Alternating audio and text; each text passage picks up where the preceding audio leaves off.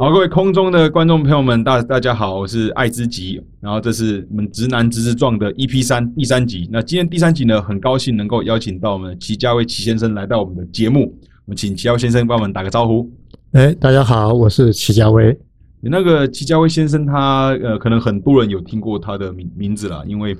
呃，包含去年嘛，去年这边是入选那个二零这时代的二零二零那个百大有具有影响力的人人物嘛，这个称号其实很很炫炮，就百百大，然后再加上在如果他 wiki 百那个维基百科上面写，就是台湾首位公开啊，强调是公开出柜的男男同志，那这样的身份其实是呃很早就投入整个平权运动或者投入社会运动，而且甚至在解在解严前呢。那因为我个人本身也是有过去也是有参加一些跟那个社会议题相相关呃跟公共事务相关的，所以看到呃齐家威先生的一些呃后来去做了一些比较多的看的故事之后，就哇这个真的是算是在公共事务里面的是大这大对我讲是大前辈啊，真的是大前辈。所以今天呢，这节目就是想呃透过这样的角色，因为毕竟焦先生已经是可以。老说是可以跟我爸爸妈妈差不多的同个世代，那我就会很好奇，在这个解严前开始参与这个，开始投身平权运动，然后到那个从到会碰到戒严嘛啊解严戒严啊戒严解严啊碰到解严之后呢，然后又呃帮我们新媒体工具的转变嘛，会是蛮蛮好奇焦先生这边会如何看台湾这些年的社会运动的变的变化。台湾的民主运动就就发展的是算是不错了啊。我们看到政党轮替来讲都是很很平和嘛，就反正吵归吵，嗯嗯。那我们看看缅甸那种哦，对啊，最近的缅甸那那个是是开枪流血的啊，所以我们就算太阳花攻行政院，也就是呃警棍打打的流血，还没有开枪打的流死掉了。所以，台湾的民主发展来讲，从九零年代的百合花，啊，哎，一直发展到现在，野百合嘛？对，对啊，野百合，那就是大家还蛮会吵的，嗯，算是吵的天翻地覆，但是至少是，呃，军事的是不会去介入，嗯，哎，就是军军人呢不会去介入，所以算这个算是蛮不错的。那至于说社会的一些运动来讲的话，的确也是受到这样子的一个氛围的一个呃，就是庇护，嗯，庇护，所以也只有在戒严还没解严之前，戒严的时候，因为谈人权呢，这个我是有被小小的关了一百六十二天五个半月。啊，那还是关在警警总底下吗？呃，就是警总是先非法扣押十五天，等他们把那个那个剧本啊编好了以后，才送到新店那个军监三天，军监再转九月三号再转到土城，跟阿扁、郑南龙、黄天福他们四个人，而我们四个人一人一间，就对面对着隔壁的这样的关了，就政治犯嘛。那可是一百六十二天之后，我也就没事，就是也放了我。嗯嗯，本来是说要关五年了，可是嗯有些曲折，所以就一百六十二天也就让我回家了。那之后也就碰到金国先生那个解严的一个大动作，嗯嗯啊，所以之后也就比较不会有这种所谓的呃政治冤这种这个就是一种就高度政治性的案件是变少，嗯，变相对少一些。对，所以后来我就继续的做艾艾滋的防治工作，嗯嗯，然后时不时的，就是隔上几年就提提这个婚姻平权的这个议题，嗯嗯，哎，然后到了两千年市县没大法官没受理，我也就算是呃退居那个呃幕后了，啊，退居哈，就不在第一线了啊。那是碰到二零一二年有两个男同志打同婚的行政诉讼，嗯哼哼，那个审判长说，呃，案子庭审由他去申请释宪，是，结果没想到那两个当事人啊，受到一些压力撤告，撤了就撤，对，那他撤告以后，那个法官要是申请释宪就师出无名了，嗯嗯，对啊，我想说，那他妈的，那就可惜了。就好不容易走到那个，对我说，那我在在视线对，那能不能他两几年那个马革裹尸有没有？那老骥伏枥，那就是说我再来搞一次嘛。因为当年我两千年的时候还是仪式婚的一个制度，嗯，两千零八年改成登记婚制度了，嗯，呃，那个我还没申请过视线，我就来给他登记一下，然后申请打官司败诉以后申请视线。呃，那时候两千年还他们没还没有私改之前呢，连视线我都是自己人去提的。嗯，后来他们私改之后啊，就怕像我这种人啊，一天到晚去吵去烦，哎，所以他们就规定了，这个最高这个行政法院要律师来做，自己当事人没有律师资格不能做，除非你自己就是律师啊。那那找那个委委任也都没办法。所以我就去找了伴侣盟那个理事长许秀文啊，我说我律师费给你，你帮我去打最高，然后打完去申请。他说没没没，这个这个案子难得齐大哥的事情，我们就义务来做啊，就最高行政驳回了，就败诉了，就提实现。所以就是伴侣盟帮我们一起去参加那个延迟辩论庭嘛。嗯，然后二零一七三二四等了两个月，五二四居然有一个七四八出来说是。哎，没有是违宪，一定要有这个同婚制度哦，这下子事情大条了。然后又等了两年，总算是熬过公投了。那那个行政院版本就出来一个七十八施行法的草案，然后在二零一九年五二四五一七三读通过，五二四实施，也也就是这么样子一个过程。嗯，对啊，所以就是有时候是天意一直在在做一些安排了。嗯，那这个整个历史其实非常长哎，三三十三年。对啊，就那个历史，就是对岸可以呃参与那么久，因为对我们这个世代，我那个开始在关于，其实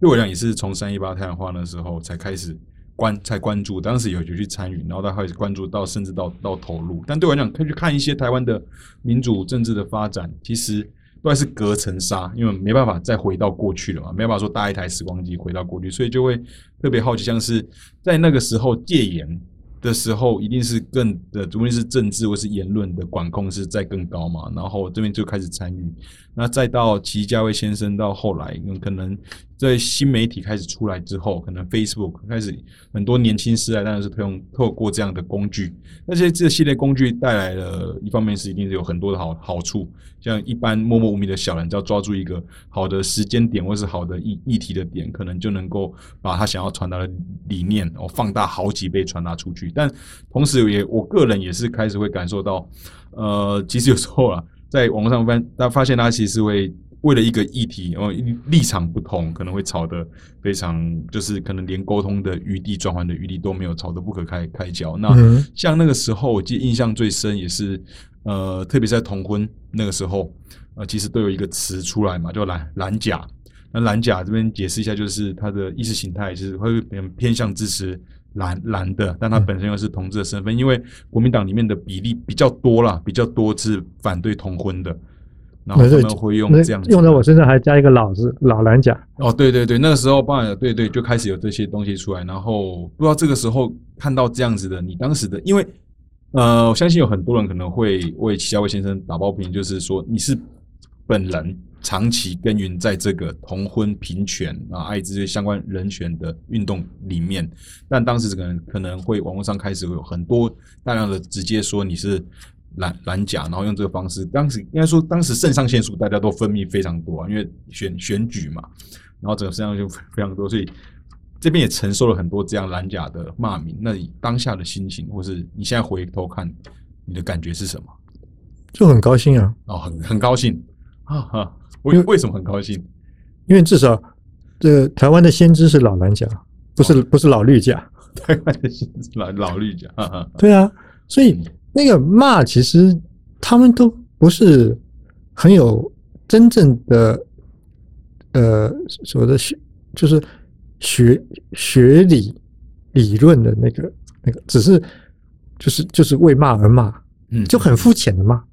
哦，嗯，哎，他们没有去思考说他的那个历史的脉络啊，时空的背景啊，嗯嗯嗯，对不对？所以，呃，那个那种骂我不会去太过那个那个 care 他，嗯，哎，在意他，那我就是反正就一笑置之，就是那些骂的人，看他的骂的内容就知道他有没有大脑了。嗯，那当时我想要多争论点，就是说，呃，就是当然是我们知道，就是变比较偏蓝的那么，他们不一定大部分啊，就是意识形态整个人偏比较保保守，就在呃同性婚姻或者平权运动上面，他们比较多是站在对对立面的，所以他们是比较多基于这个原因，然后才去反对说有有蓝有蓝甲这样子的呃朋友在，对吧？我想我自己在侧边观察到。是这样，因为我本身，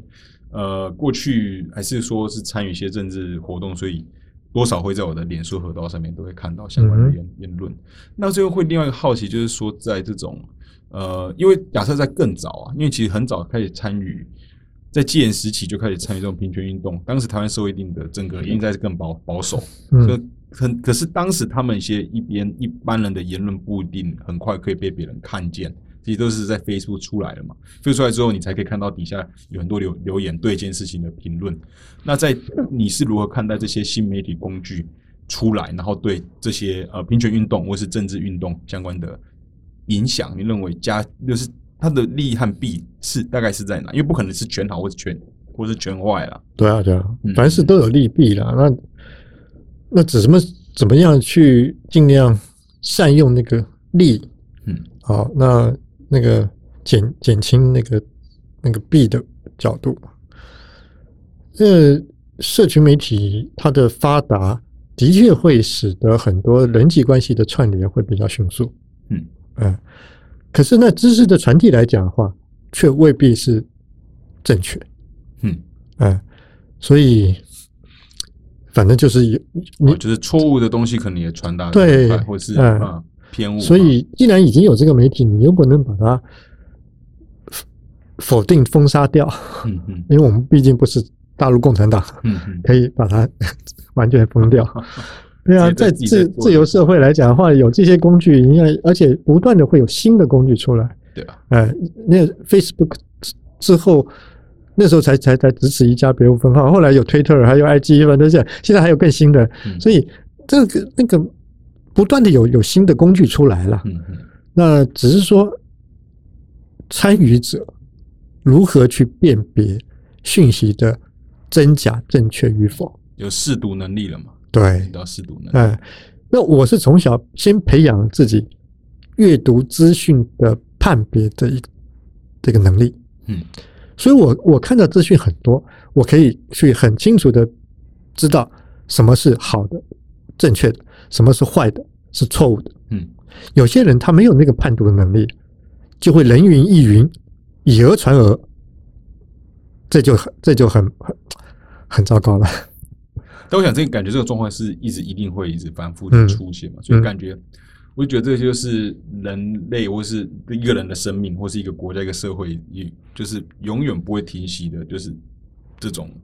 对抗斗斗争，就是自己跟自己的生命在斗。做斗斗做斗争，和对整个社会，所以整个过程中也是是辛苦的。所以也看到齐耀先生，呃，能够长达三十几年的这样这个时间，都是一直在致力于平权运动上面。所以看到其实是很钦佩的啦，因为要坚持那么久，是很少人能够做到做到这样子。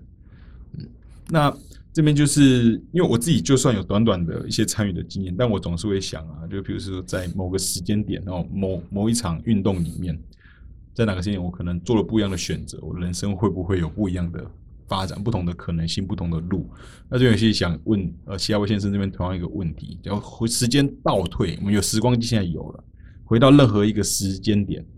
你还会走上同样的路吗？那如果会的话，你会觉得在哪个时间点你会尝尝试不一样的可能性？那如果不会的话，答案又是什么？嗯，如果哈，就如果说是这样有这个这样状况的话，如果有我我应该是还是做走同样的路，做同样的事。嗯，因为我我不是那种一个莽撞的人。啊，嗯，人家说三思而后行嘛。对，其实我做每件动作之前都已经九思了，嗯，就三思再三思再三思。才去出手的，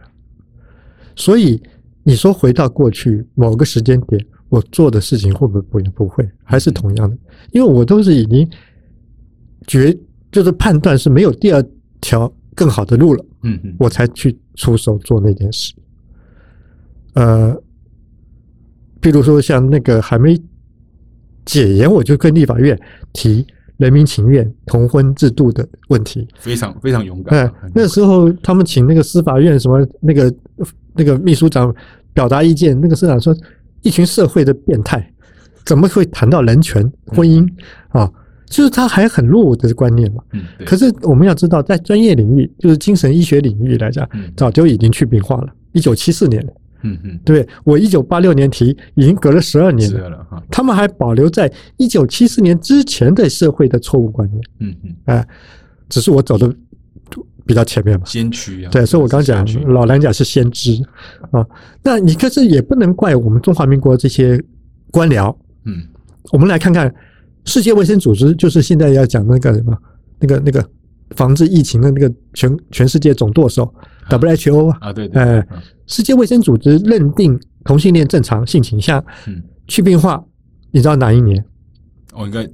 如果这样问的话，应该是很晚了。一九九一跟一九七十年隔了一九九一，七四十六十十七十七年，十七年，你看看，所以一九八六年我们那个司法院秘书讲说同性恋是一群变态的人，怎么都谈到人权去了？他并没有比。那个 WHO 那些啊，进步多少？对啊，就就就就是那个那个差到哪里去？好，更来了，美国疾病管制局 CDC，我们台湾也叫做 CDC，他把同性恋去病化是哪一年？一九九一之后，对比 WHO 还要再晚上八年，一九九九年，一九九九年，跟一九七四隔了二十五年，四分之一个世纪。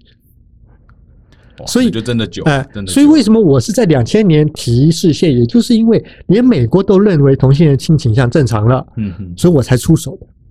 哦，哎，我想说，我们台湾要是参考美国，也应该参考对了吧？不不不可能再参考错误的病态了，对啊。所以我那个时间点其实都有在做，嗯哼，做做选择的。所以你说回到过去，我不会有第二条路做，嗯哼嗯。因为我自己在看一些，因为呃一些运动者的那些。我觉得其实对一般人啊，就是一般社会大众讲，感觉他们做事情好像都很疯狂，但其实很多其实都是理性选择下，就是就算你的展现出来的姿态会让人觉得很疯狂，但其实都是理性思考下的一个结结果，甚至是理性选择告诉我要用这样的姿态去告诉世世界，我要凸显这样的议议题。所以特别在社会运动的时候，是这种议题的时候，都会因为毕竟呢，有些当时都是要让社会大众关注到。才会让这个议题有才有被看见的可能嘛，所以往往手段要用的都是要让别人哦，这是有一种眼睛为之一亮，无论这个为之一亮是好事是坏，就是让大家发现我们正在谈的东西，我们的理念大大大概是什么，嗯，对吧？那这个今天的这这一集啊，我们呃我们就分成上下两两集来来谈。那待会的下一集呢，我们还会在呃采访这专访下一位齐先生。他对一些不同事情的的看法，那我们第一集就变非常简短，我们用十五分钟来改变一下，这是录八 K 的方方式。那第一集先录到这边，我们就感感谢大家，谢谢，谢谢，拜拜。